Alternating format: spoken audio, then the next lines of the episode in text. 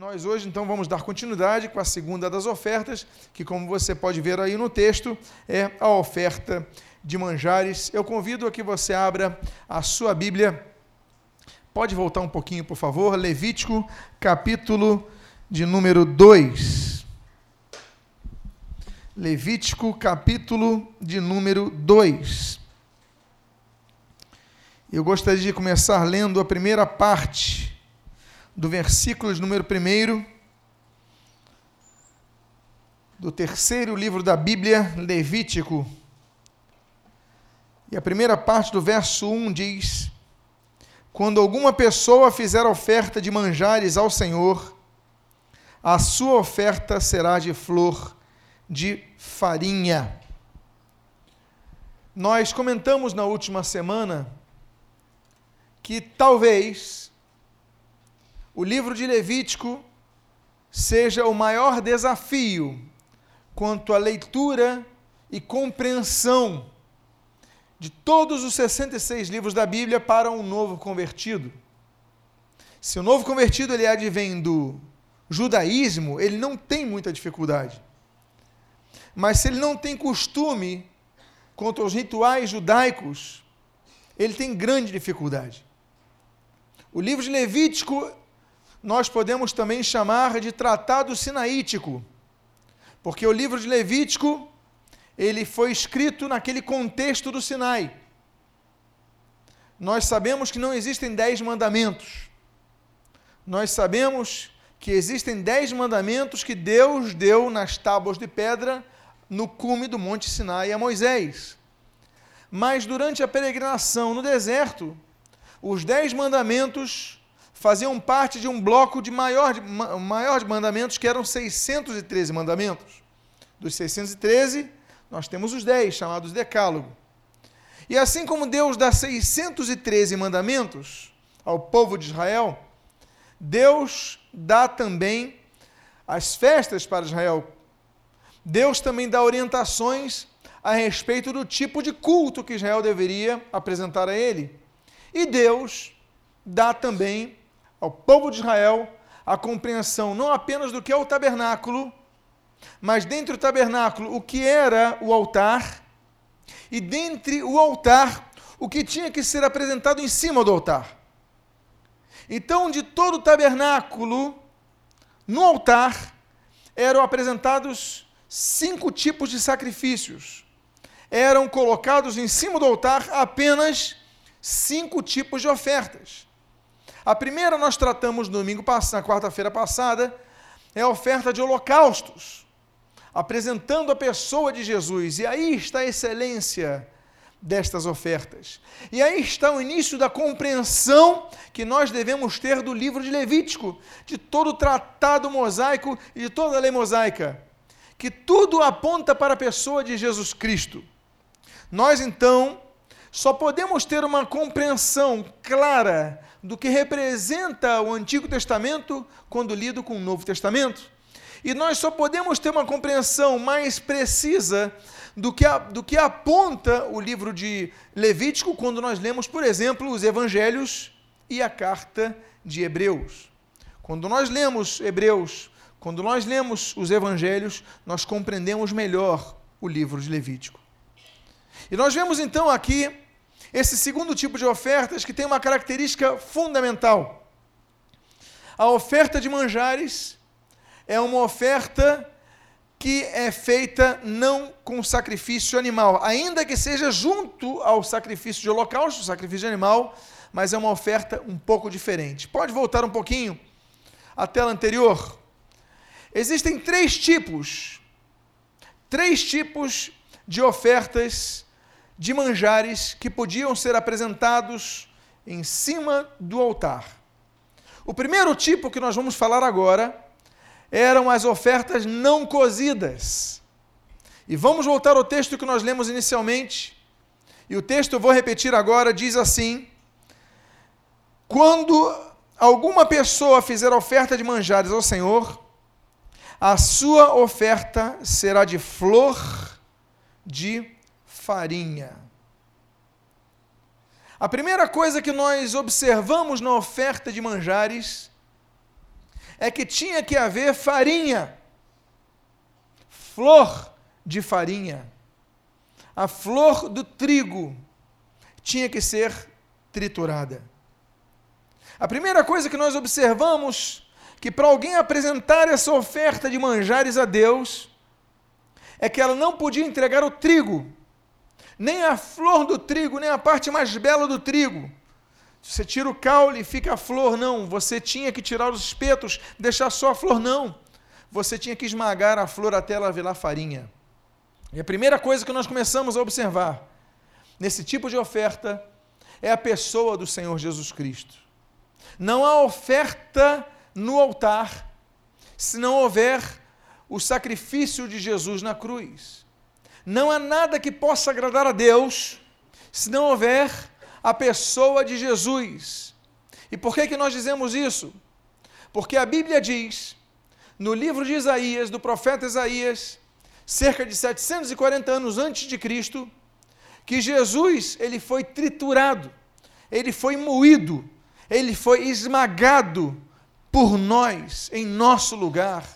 A Bíblia diz, no capítulo 53 do livro do profeta Isaías, o filho de Amós, que pelas suas pisaduras, versículo 5, fomos nós sarados.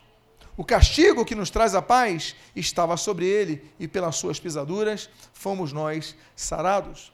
A Bíblia diz que nele não havia aparência bela, formosa, porque ele foi triturado por nós. Não havia beleza no seu ato, porque ele foi cruentamente massacrado por nós, martirizado por nós, morto em nosso lugar.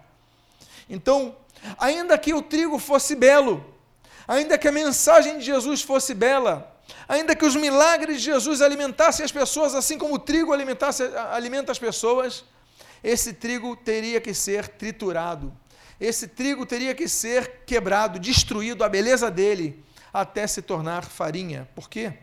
Porque não existe farinha sem trigo. Não existe farinha sem o trigo triturado. E eu quero dizer uma coisa para você. Deus exigia que o trigo fosse triturado para fazer essa oferta, para entregar essa oferta. Nós aprendemos que se nós quisermos renascer com Jesus Cristo, nós temos que morrer para o nosso velho homem. O nosso velho homem, que tem a tendência ao pecado, nós temos que mortificar a nossa carne. Nós temos que aprender a dizer não ao que a nossa carne pede, ao nosso velho homem que quer que nós pequemos. Nós temos então que mortificá-lo, fazê-lo morrer, como aquele trigo que precisa ser quebrado a sua casca para que o trigo então germine nós precisamos fazer com que a nossa natureza carnal morra.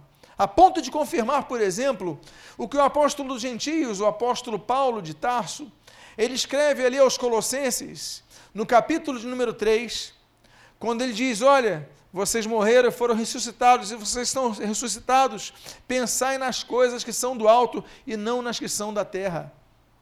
Mas como nós vamos ressuscitar se não morremos?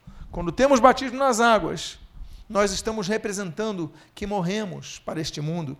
Quando nós imergimos as águas, representamos que fomos sepultados para a velha natureza. E quando das águas nós emergimos, então representamos que revivemos, renascemos, ressuscitamos em Cristo.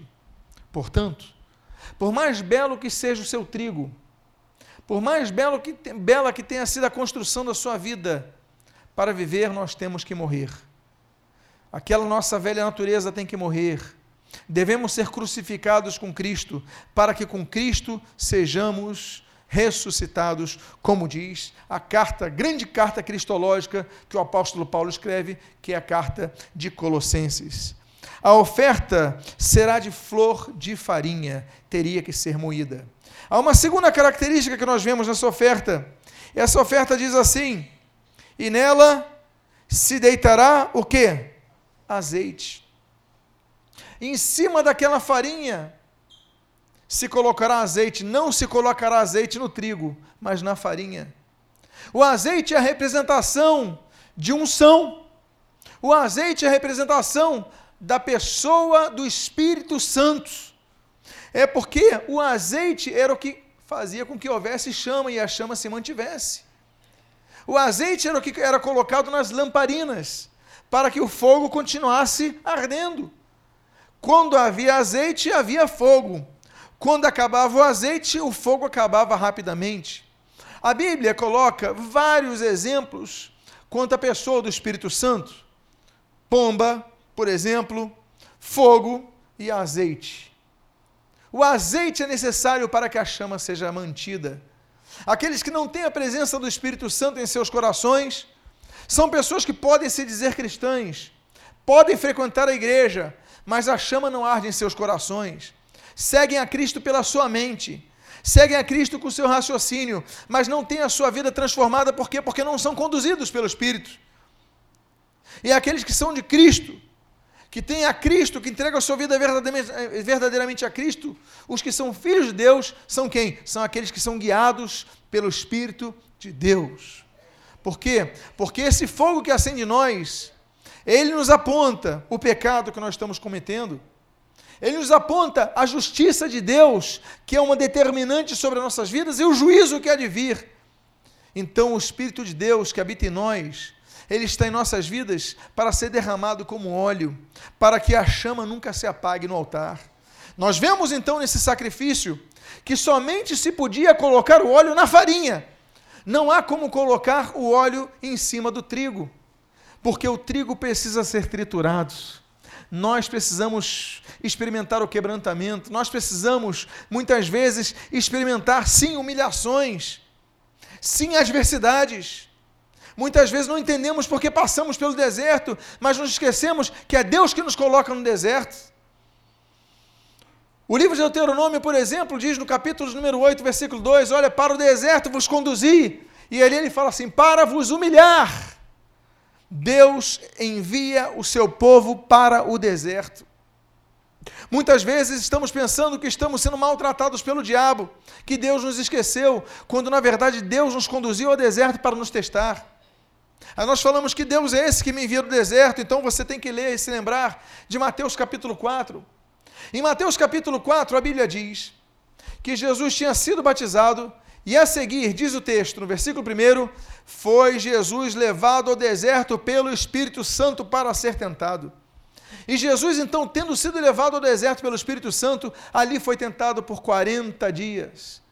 Eu quero dizer para vocês, amados irmãos, que quando Nesse momento, o trigo de nossa vida, a beleza de nossa vida é esmagada, é triturada, viramos farinha. A flor, a beleza de nosso trigo, ela vira farinha. Eu quero dizer que você não está sozinho, porque sobre você cai o óleo do Espírito Santo. No meio do deserto, você virou farinha, mas espera aí, o que, que diz o texto? Nela deitará azeite. Nela deitará azeite. Há uma outra característica que nós vemos quando o texto diz assim: e sobre ela porá incenso. A Bíblia diz em vários textos sobre incenso e a representação do incenso. O livro de Salmos e o livro de Apocalipse, por exemplo, os dois livros, eles mencionam o incenso como algo que agrada a Deus e como as orações dos santos, como nós vemos em Apocalipse. O incenso representa as orações dos santos, a oração do povo de Deus. O que eu quero dizer para vocês é que quando os judeus, nesta oferta de manjares, eles trituravam o trigo para colocar no altar e colocavam a flor do trigo esmagada, triturada, farinha. Aí se derramava sobre ela o azeite, a presença do Espírito Santo. Mas isso tudo, o somatório disso, primeiro somos esmagados, quebrados, Aí nós pensamos, estamos fracos. Aí, aí, nós aprendemos aquilo que a graça de Deus nos basta. Quando nós somos fracos, aí é que nós somos fortes. Deu por quê? Porque Deus derrama o seu Espírito Santo, que nos consola, que nos renova, que nos fortalece. Aí nós somos renovados. Aí de repente se é colocado sobre nós o que? O incenso, que representa a oração dos santos, nos lembramos que nós temos livre acesso a Deus, nós podemos falar com Deus, nós podemos pedir direção a Deus, nós podemos pedir consolação a Deus, nós podemos pedir sustento a Deus, nós podemos pedir o cuidado de Deus, porque Deus não nos abandona, porque Deus ouve as nossas orações. Que oração bonita faz Agar no deserto, sozinha, filho distante, mas Deus estava com ela. Que oração bonita nós podemos dizer que fazemos, pastor, mas eu não conjugo um verbo em português, como a minha oração é bonita. Toda oração é bonita, porque toda oração que é feita com fé chega aos ouvidos de Deus. Então é uma beleza nisso. Não falo da beleza estética, eu falo da beleza funcional. Deus está atento às tuas orações, Deus te ouve, você virou farinha. Então veio o Espírito Santo, renovou, e agora desce sobre você incenso, ou seja, Deus está ouvindo as tuas orações. Diga à pessoa que está no deserto, que está do seu lado, ainda que você esteja no deserto, Deus está ouvindo as tuas orações.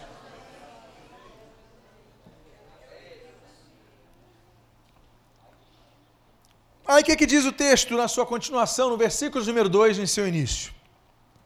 O texto diz assim: Levá-la-ás aos filhos de Arão, os sacerdotes, um dos quais tomará dela um punhado da flor de farinha e do seu azeite com todo o incenso, e os queimará como porção o que? Memorial sobre o altar. Ele pega tudo, sacerdote, e coloca tudo, e diz assim: os queimará como porção memorial sobre o altar. Nota bene, porção memorial sobre o altar. O foco é o altar. A memória tinha que ser registrada no altar. Quantas vezes nós passamos pelo deserto e nos esquecemos o que Jesus fez naquele altar. Maldito local que se tornou bendito, o Calvário onde um local maldito, que era a cruz, se tornou o local da redenção da humanidade pelo sangue vertido naquele madeiro. No altar, a memória do que Jesus fez. Podemos estar no deserto, mas devemos nos lembrar do que Jesus fez no altar. É memorial. E aí nós apontamos, esse texto aponta aqui. Esse texto nos aponta lá ao Egito, quando memorialmente as pessoas olhavam para aquele sangue que estava nos umbrais das portas e se lembravam que Deus não passaria com juízo sobre aquelas casas. E nós vamos avante a Cristo Jesus quando naquela, naquela Pessah judaica, naquela, naquela festividade judaica, Jesus anuncia uma nova aliança. Jesus se apresenta como Cordeiro de Deus. Jesus ele fala que vai entregar o seu sangue por nós, a nova aliança, vai entregar o seu corpo por nós. Este é o meu corpo, ele diz ali, como Paulo registra e me memoriza em 1 Coríntios capítulo 11, versículo 28, o corpo de Cristo ia ser entregue ali. Então nós nós vemos nesse texto. Esse texto apontando para a libertação no Egito, esse texto apontando para a libertação que Jesus nos firmou na nova aliança, ali naquele cenáculo em Jerusalém. E ali, essa farinha, essa flor que é destruída, que é vira farinha com azeite, com incenso, é queimada no altar, será memorial sobre o altar nós devemos manter o foco no altar. Eu estou sofrendo, peraí, mas Jesus sofreu para me dar vida. Eu estou passando uma dificuldade, peraí, mas Jesus sofreu para me libertar da maldição. Nós devemos sempre manter o foco no que Jesus fez. Não se esqueça do que Jesus fez por você, porque às vezes nós nos lembramos apenas do problema presente, mas nos esquecemos que Jesus já nos libertou de problemas maiores no passado. Nos esquecemos do que Jesus nos libertou lá atrás. Nos esquecemos porque perdemos o foco, não fazemos em memória de Cristo. Por isso que Jesus fala assim: olha, fazer isto em memória de mim. Não é apenas em memória do que ele fez no Calvário, mas em memória do que ele continua fazendo na sua vida. Em memória da semana passada que ele fez por você. Em memória do que ele fez hoje por sua vida. Nós resgatamos esse momento, a nossa memória, e no altar nos lembramos que Jesus fez por nós. Eu falei para vocês que o primeiro tipo dos três tipos de ofertas de manjares era o tipo de ofertas não cozidas. Então quero falar para vocês que existe um segundo tipo desses três de oferta de manjares, que são as ofertas cozidas. E nós lemos ali no versículo, nos versículos de número 4, 5 e 7, o texto que segue. Quando trouxeres oferta de manjares, cozida no forno, primeiro tipo. Se a tua oferta for de manjares, cozida na assadeira, segundo tipo. E manjares de frigideira, terceiro tipo. Temos cozidas, mas em três formas. Eu não cozinho, mas eu sei que várias pessoas aqui presentes cozinham. Existe diferença entre uma comida ser cozida no forno, na assadeira ou na frigideira? Existe ou não existe? Afeta o sabor ou não afeta? Mas tem uma coisa comum em todas elas. Todas elas exigem fogo, calor e tempo. Todas elas exigem fogo, calor e tempo. Algumas comidas ficam prontas, por exemplo, mais rapidamente se forem feitas na frigideira. Se forem no forno, algumas comidas vão demorar mais tempo, mas vão ter um gosto especial que a frigideira não pode dar. O interessante é que essa oferta, ela tinha o mesmo sabor. Mas nós vemos aqui que tinha três formas de preparo, que exigiam fogo, calor e tempo. Isso nos aponta uma realidade que a vida cristã nos exige: tempo para aperfeiçoamento. Algumas pessoas que desenvolvem a sua vida espiritual mais demoradamente. Outras, com pouco tempo, já estão envolvidos na obra, evangelizando, trabalhando. Outras, demoram o tempo que nós achamos assim: esse tempo é o tempo ideal. A construção que Deus faz na vida de cada um é individual. Deus vai tratar de uma forma a mim, como vai tratar a ele de outra, e a ela de outra, e a ela de outra. E nós não podemos exigir que Deus trabalhe todo, a todos da mesma forma, porque Deus não faz robôs. As experiências de vida são diferentes. Alguns dedicam mais tempo à oração que outros, outros dedicam mais tempo à palavra que outros, outros desenvolvem uma fé maior do que outros. Mas a todos quando junto ao fogo, e no calor que esse fogo gera, eles com o tempo, eles vão sendo aperfeiçoados. A Bíblia diz, por exemplo, uma pergunta retórica de Jeremias. Jeremias faz uma Deus faz uma pergunta a Jeremias no capítulo 23, que ele diz assim: Acaso não é a minha palavra fogo e martelo que esmiuça a penha? É uma pergunta retórica. Deus já traz a resposta em si, mas ele trata a sua palavra como fogo. Quando nós estamos junto ao fogo, cada vez que estamos em contato mais com a palavra de Deus, nós vamos sendo aperfeiçoados. Por isso, que o salmista, provavelmente Esdras, quando vai escrever o Salmo 119, ele diz assim: guardo no meu coração a tua palavra para não pecar contra ti. Quando nós temos a palavra de Deus guardada em nosso coração, nós não pecamos contra Deus. É por isso que nós aprendemos aquilo que Jesus relata em Mateus capítulo 22, versículo 29, quando ele diz: Errais não conhecendo as Escrituras e nem o poder de Deus. Quanto mais o fogo da palavra de Deus, essa espada ardente, nós lemos a palavra, nós nos aperfeiçoamos na palavra, mais perto do fogo de Deus nós estamos. Mas exige também calor, porque afinal de contas, afinal de contas, o que está no forno não tem contato direto com calor, não é verdade? É ou não é verdade? Olha que coisa interessante. Quando nós vemos as ofertas sobre o altar, e nós vemos as demais ofertas, nós vemos que elas estão direto no fogo, como se fosse churrasco. Mas essas daqui aceita o forno, aceita a assadeira e aceita a frigideira. Frigideira exige óleo. Naquela, naquela época não existia manteiga nem margarina, mas existia óleo. Já havia essa técnica de cozimento, mas o óleo precisa ser aquecido. O que eu quero dizer para você é que nós precisamos do calor. Nós precisamos desse calor que nós temos quando estamos uns com os outros. E eu quero falar nesse segundo símbolo tão belo aqui dessa oferta, sobre a importância da igreja. Existe um ditado muito lindo que se aplica à igreja e que fala sobre os cristãos que se afastam da igreja e começam a esfriar. E diz o ditado o seguinte: que o cristão é como uma brasa. Ela, quando está dentro do braseiro, ela se aquece mais. Mas quando ela sai do meio do braseiro, o que acontece com ela? Ela se apaga.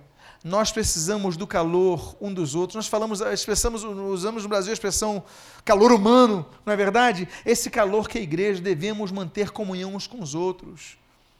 E se nós mantemos comunhão com uns com os outros, o sangue de Jesus nos purifica de todo pecado. Não é o que aponta o, o João? Então nós devemos não apenas ter o calor, da, o, fogo da palavra, mas temos que ter o calor da comunhão. Mas nós aprendemos aqui que exige-se o fogo da palavra, o calor da comunhão, mas existe o tempo da provação. Todos nós passamos por provações e muitos desistem.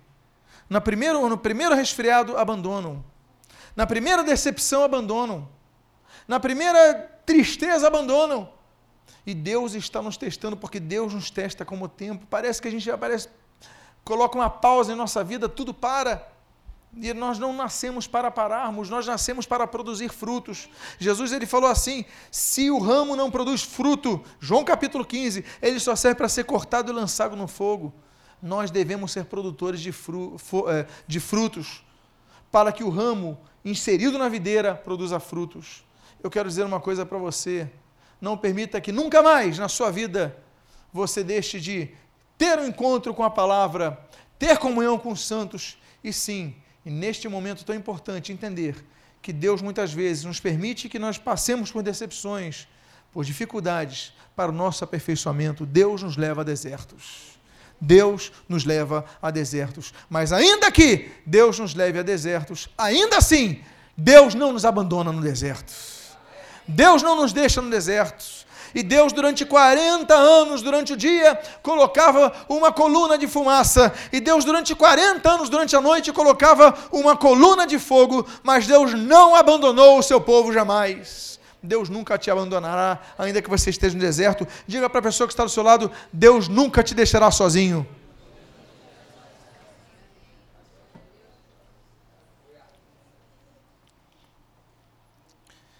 E o texto continua no versículo, capítulo 2, versículo de número 8.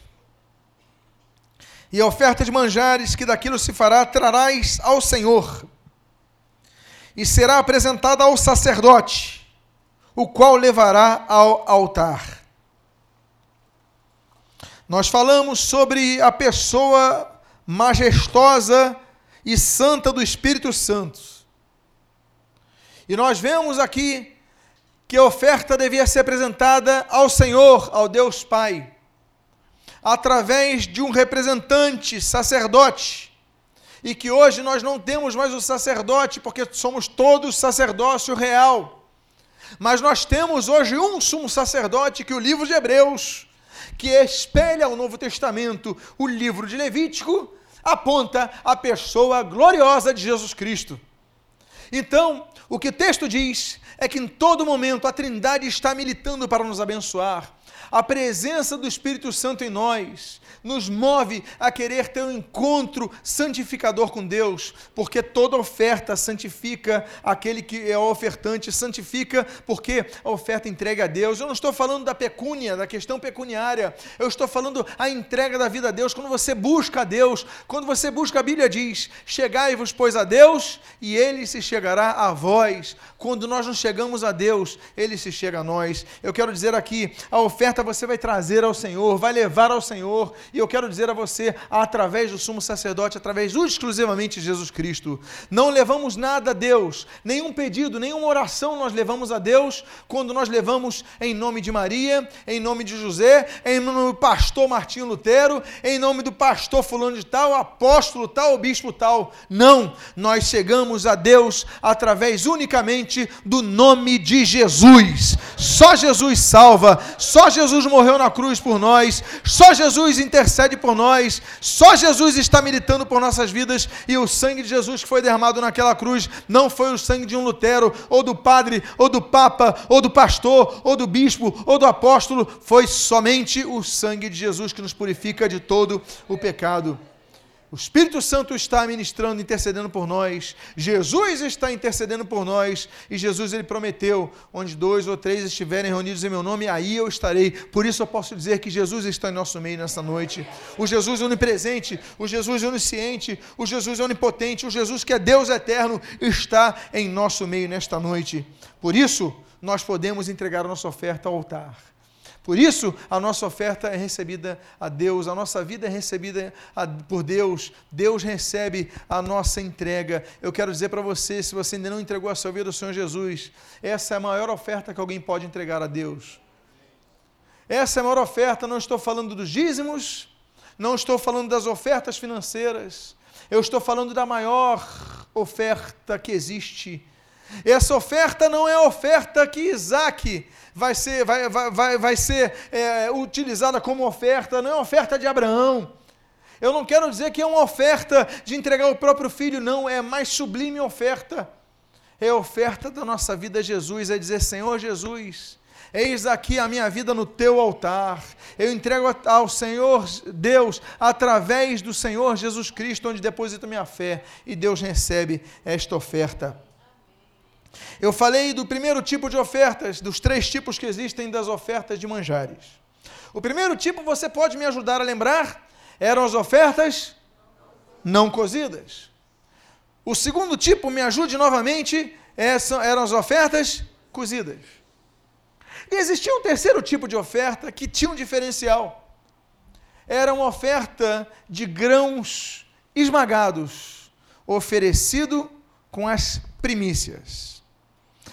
O texto diz no capítulo 2, versículo número 11, o seguinte: Nenhuma oferta de manjares que fizeres ao Senhor, fizerdes, perdão, ao Senhor, se fará com fermento, porque nenhum fermento e de mel nenhum queimareis por oferta ao Senhor.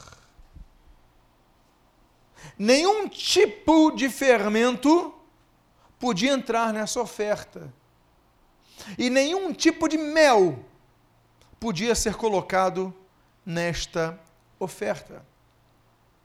Este texto aponta para uma realidade, a realidade chamada pecado. Dois aspectos do pecado: o fermento e o mel. O fermento aponta para o fato de que se trata de um corpo invasivo ao alimento que apenas o infla e que engana. Ele aumenta o tamanho, mas não aumenta os nutrientes. Ele parece, mas não é. Parece que tem grande, parece aquele pastel de queijo que a gente come por aí. Você olha e escolhe o pastel pelo tamanho. Aí você morde e sai aquele ar quente. Aí eu não sei se você já foi curioso como eu sou, e eu olho bem dentro do pastel. Cadê o queijo? E eu não acho o queijo. Já aconteceu contigo? Confessa, confessa. Você já olhou e procurou o queijo lá dentro. Confessa. E às vezes o pastel que é menor, ele tem mais queijo do que aquele pastel que está inflado. Assim é a vida espiritual de muitas pessoas. Ela aparenta ser uma vida espiritual grande, de qualidade, de conteúdo. Mas se você abrir esse bolo de manjares, se você abrir esse pastel, se você abrir esse alimento, o que vai sair é ar, nada além disso. Uma enganação é a vida de muitas pessoas. E Deus proíbe este tipo de ofertas de manjares. Ele fala: é proibido colocar fermentos. O que você tem que apresentar a Deus é quem você verdadeiramente é. Eu não compreendia como o rei Davi, que era um homem de caráter duvidoso, ele, para ficar com a mulher que ele se apaixona e depois engravida, tem problema, a mulher era casada. Ele arma um esquema para matar o marido dela. E aí se casa com ela. Ia ficar muito chato para o Davi aparecer com a mulher do comandante dele com barrigão. E o comandante, que meses antes já estava na guerra, ia ficar muito ruim a situação. Davi manda matar o cara. Davi é um homem que tem problema de caráter. Davi é um homem que tem problemas muito fortes. Ele escreve sobre maldito seja os meus inimigos e os filhos dele mendigam pão. Peraí, o que, que os filhos têm que pagar o pecado do pai? Olha que carne os dentes, você lê uns salmos precatórios e você não entende. E eu falava por que, que esse homem é chamado homem segundo o coração de Deus. Mas depois eu entendi por quê. Porque esse mesmo homem que falava isso, no final dos salmos ele falava assim: Senhor, me perdoa, Senhor, perdoa meu coração. Senhor, som do meu coração e vê se é em mim algum caminho mau. Me livra, me liberta desse caminho. É um homem que se confessava a Deus, porque é homem sincero a Deus. A palavra sincera é uma das palavras mais belas que eu acho que existem. E a origem da palavra sincera vem do latim sinecera. Por quê? Porque as pessoas vendiam, os carpinteiros vendiam madeiras, e as pessoas compravam as madeiras para suas portas, para suas mesas, ou para suas embarcações ou carruagens. Eles compravam aquela madeira e olhavam aquela madeira brilhando. Lisinhas, botavam a mão assim, que madeira lisa, maravilhosa compravam. No inverno compravam tudo. Chegava o verão e aquela lisura da madeira começava a derreter, porque eles colocavam cera. E quando começava a derreter, eles passavam e a madeira cheia de, de nós, de cortes. Ué, cadê aquela perfeição? A cera, ela derreteu. E é ali, quando derreteu, que se observava a verdadeira madeira. Então as pessoas começaram a comprar a madeira chamada cinecera. Eu quero uma madeira cine sem cera, sem cera. Porque quando você compra uma madeira cinecera, você vê o que realmente é essa madeira. Davi tinha muitas falhas, mas diante de Deus ele era sem cera. E aí é um homem segundo o coração de Deus que é um homem sincero diante de Deus, que não coloca fermento para se inflar. Deus, eu não sou pecador como fulano de tal. Deus, eu não sou isso, não sou aquilo. Eu não, eu não falho como eles, não falho como eles, não falho como eles, eu sou tal. Ouve a minha oração. Deus quer que você fale: olha, Deus, eu pequei. Eu cobicei, eu desejei a morte do fulano, aquele vizinho que é baterista no meu prédio, Senhor, eu desejei que caísse um prato na cabeça dele. É essa oração que Deus ouve. É oração sincera. É isso que Deus quer. É que você abra o seu coração para Ele. Por isso que Deus exige que cheguemos ao altar dele sem nenhuma cera. Como diz o texto aqui, que chegamos ao altar sem fermento. Mas a Bíblia diz sem mel. Mel tem duas simbologias na Bíblia. Mel tem a simbologia do prazer da presença de Deus, da palavra de Deus, o que a palavra de Deus nos dá. É, a palavra de Deus é mais doce que o mel, mas o mel também caracteriza problema. O problema do mel, a doçura do mel é a sedução. O mel atrai, o mel é doce. Naquela época não existia o açúcar refinado, sim. A fábrica União não tinha sido inventada na época. Ainda não tinham trazido a cana de açúcar para a região lá de Pernambuco, do Nordeste brasileiro, nem os escravos da África para trabalharem nele. Não. Não havia o açúcar trazido ali das Antilhas, não, não havia nada disso naquela época. a coisa mais doce que a pessoa tinha era o mel. Então o mel seduzia. O mel atrai, porque o mel é bom. O mel delicia, não é verdade? Você come aquele mel, a sua boca está seca, é, muita comida salgada. Naquela época em Israel, olha, a, o receituário daquela época era muito complicado. E aí você comia o mel e você, ah, que doce. Você é seduzido. As coisas que nos atraem e que nos fazem ser levados pelo pecado. Deus fala: na minha oferta não vai haver pecado. Na minha oferta não vai haver sedução. Na minha oferta vai haver um coração que aprende a manter distância do perigo. Todos somos tentados. A Bíblia diz que o Senhor Jesus, ele foi tentado, Hebreus, sobre todas as coisas. Mas Jesus não falhou. E nós não devemos falhar, porque temos a quem imitar. Já falhamos algum dia? Com certeza sim. A Bíblia, profeticamente, ali diz, por exemplo, em Romanos, que todos pecaram e carecem da glória de Deus. O único que não pecou foi Jesus.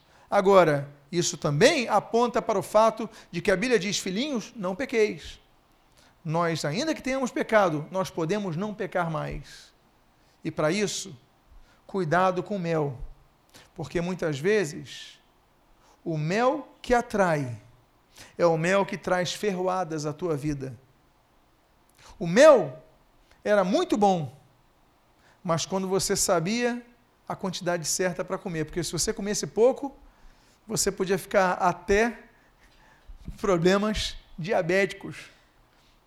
E se você comesse sem vigiar, você podia ser atacado pelas abelhas.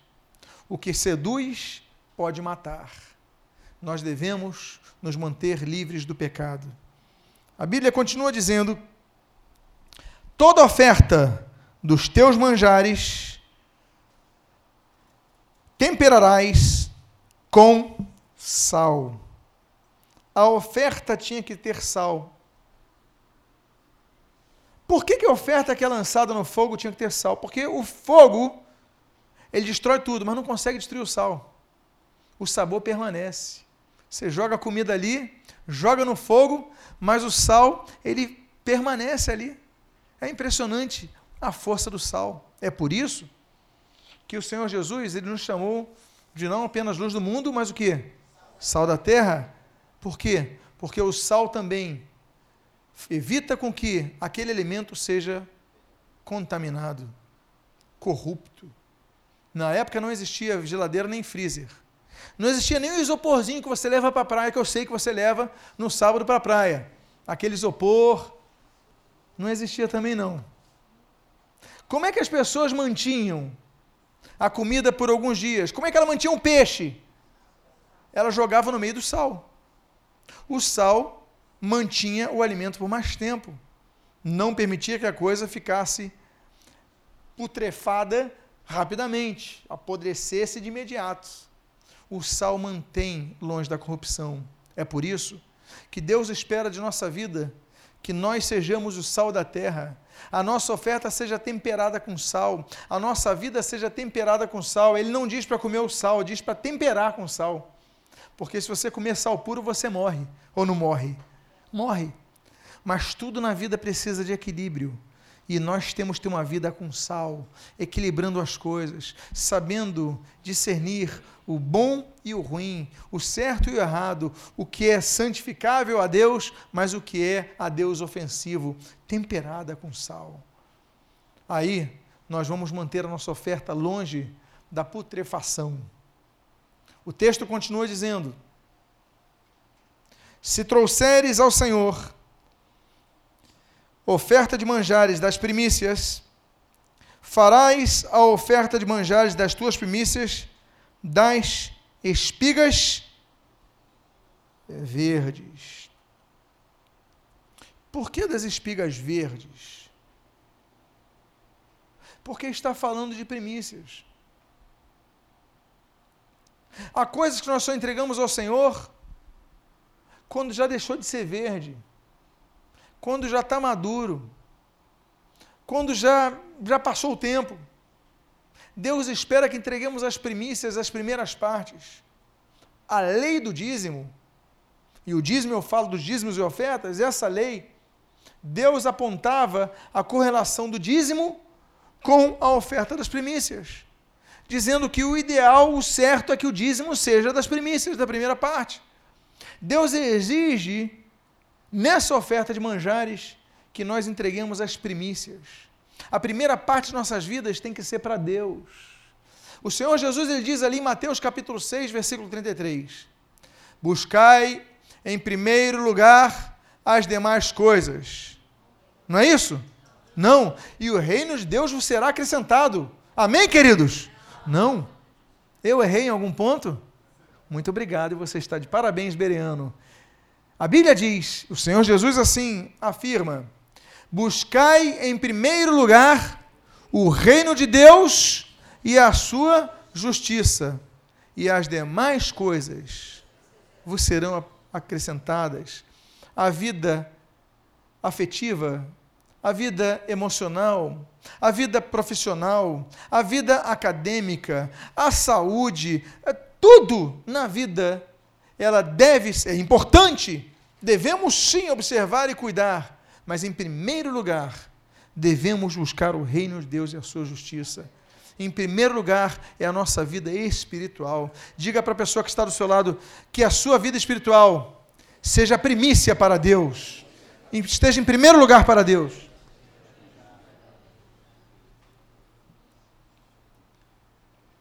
Nós temos aqui um coronel do exército. É coronel? Acertei?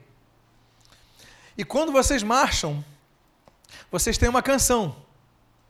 E essa canção diz assim: Brasil, você pode completar, por favor? Acima de tudo. E quem já serviu no exército aqui, ou na marinha, ou nas forças armadas? Então você pode repetir com ele: Brasil, acima de tudo e abaixo de Deus. Muito obrigado. Até estremeceu o púlpito aqui. É a realidade. Tudo Deus tem que ter a primazia em nossas vidas. Deus tem que estar em primeiro lugar em nossas vidas. E aí Deus exige, as espigas têm que ser verdes, porque é a primeira parte. Antes de você poder usufruir da espiga, ela tinha que ser entregue a Deus. Olha só o que Deus pede. São as primícias. Em primeiro lugar. A lei das primícias é algo que Deus valoriza. E em nossa vida seria diferente. E ele diz assim: tostadas ao fogo, isto é, os grãos esmagados de espigas verdes. Esse é o último texto que eu vou trabalhar nesta noite. Tostadas ao fogo. O que, que era tostado ao fogo? Os grãos esmagados de espigas verdes. Eu volto a falar da importância do quebrantamento. Será muito difícil para você colocar Deus em primeiro lugar, acima de tudo, de fato, se você não for quebrantado em teu coração, em tua alma. O quebrantamento é condição sine qua non para o Espírito de Deus reinar na tua vida. É quebrar a tua vontade. É quebrar o teu desejo. Até o ponto de você orar como Jesus no Getsemani, ele vai orar. Seja feita a tua vontade e não a minha. Você consegue orar assim? Você consegue viver isso em sua vida? Porque na prática muitos não conseguem. Eles conseguem recitar, eles conseguem cantar, eles conseguem dizer, mas viver isso, seja feita a tua vontade, não a minha. Os grãos, eles precisam ser tostados no fogo. Deus quer que nós passemos pelo fogo e ali sejamos provados, para quando passarmos pelo fogo, aí a gente entenda que nenhum mal vai nos suceder, porque porque Deus apenas nos purificou. Quando passamos pelo fogo, é Deus nos purificando. Muitas vezes Deus permite que passemos por desertos para que nós sejamos ali testados, mas quando passamos, somos purificados. Aí nós podemos dizer, de fato, eu sou sal da terra, porque passei pelo fogo e permaneci sendo sal. Vamos ficar de pé nesse momento. Vamos fazer uma oração. Eu convido a que todos, por favor, fechem os seus olhos. Eu convido a que você, ao fechar os seus olhos, comece a orar. Eu quero fazer um convite a você Há alguém em nosso meio que gostaria de dizer: Senhor Jesus, eu quero entregar a minha vida a Jesus Cristo como meu único Senhor e Salvador, o sumo sacerdote Jesus. Eu quero declarar que reine exclusivamente em minha vida. Eu quero confessar os meus pecados diante de Ti. Alguém aqui quer entregar a sua vida ao Senhor Jesus nesta noite? Se o há, levante a sua mão agora em nome de Jesus. Alguém, levante sua mão bem alto para que nós possamos ver. Deus abençoe a minha esquerda. Pode baixar o seu braço. Esse, esse, esse senhor de branco, nosso querido irmão Paulo. Hoje eu posso dizer, meu irmão Paulo. Há mais uma segunda vida para Jesus nesta noite, que gostaria de entregar o seu coração ao Senhor Jesus como único Senhor e Salvador. Há uma segunda vida nesta noite aqui. Onde está essa segunda vida para Jesus? Glória a Jesus. Eu convido o meu querido que vem aqui à frente, por favor, vamos fazer uma oração de entrega ao Senhor Jesus. Glória a Deus por sua vida, Deus abençoe em nome de Jesus. Eu convido que os casais dos grupos de vida venham aqui à frente, abracem nosso querido irmão. Eu queria fazer uma oração pelo irmão. Se o irmão puder fechar os seus olhos, colocar a mão no seu coração e repetir com a sua boca essa frase, diga assim: Senhor Jesus, eu te agradeço por teu amor por minha vida. Eu te agradeço pelo teu Espírito Santo que falou ao meu coração. E eu declaro com a minha própria voz que eu me arrependo dos meus pecados e confesso o Senhor Jesus como meu único Salvador e único Senhor, ao qual servirei por toda a minha vida. Escreve o meu nome no livro da vida perdoa os meus pecados e me enche do teu Espírito Santo e da tua paz. Em nome de Jesus. Amém e amém. Oremos todos pelo nosso irmão. Pai amado, em nome de Jesus, a festa no céu nesta noite. Hoje houve uma oferta, uma entrega, Pai, de uma vida a Ti no altar de Deus. Em nome de Jesus, enche com Teu Espírito Santo ele é teu, não pertence mais a ninguém, pertence a Jesus, porque Jesus o comprou com o seu sangue naquela cruz do Calvário. Comprados, pois, com o sangue, o nosso querido Paulo foi. Abençoa a sua vida. E o que nós pedimos, nós te agradecemos em nome de Jesus. Amém. E amém. Que Deus abençoe em nome de Jesus. Glória a Jesus.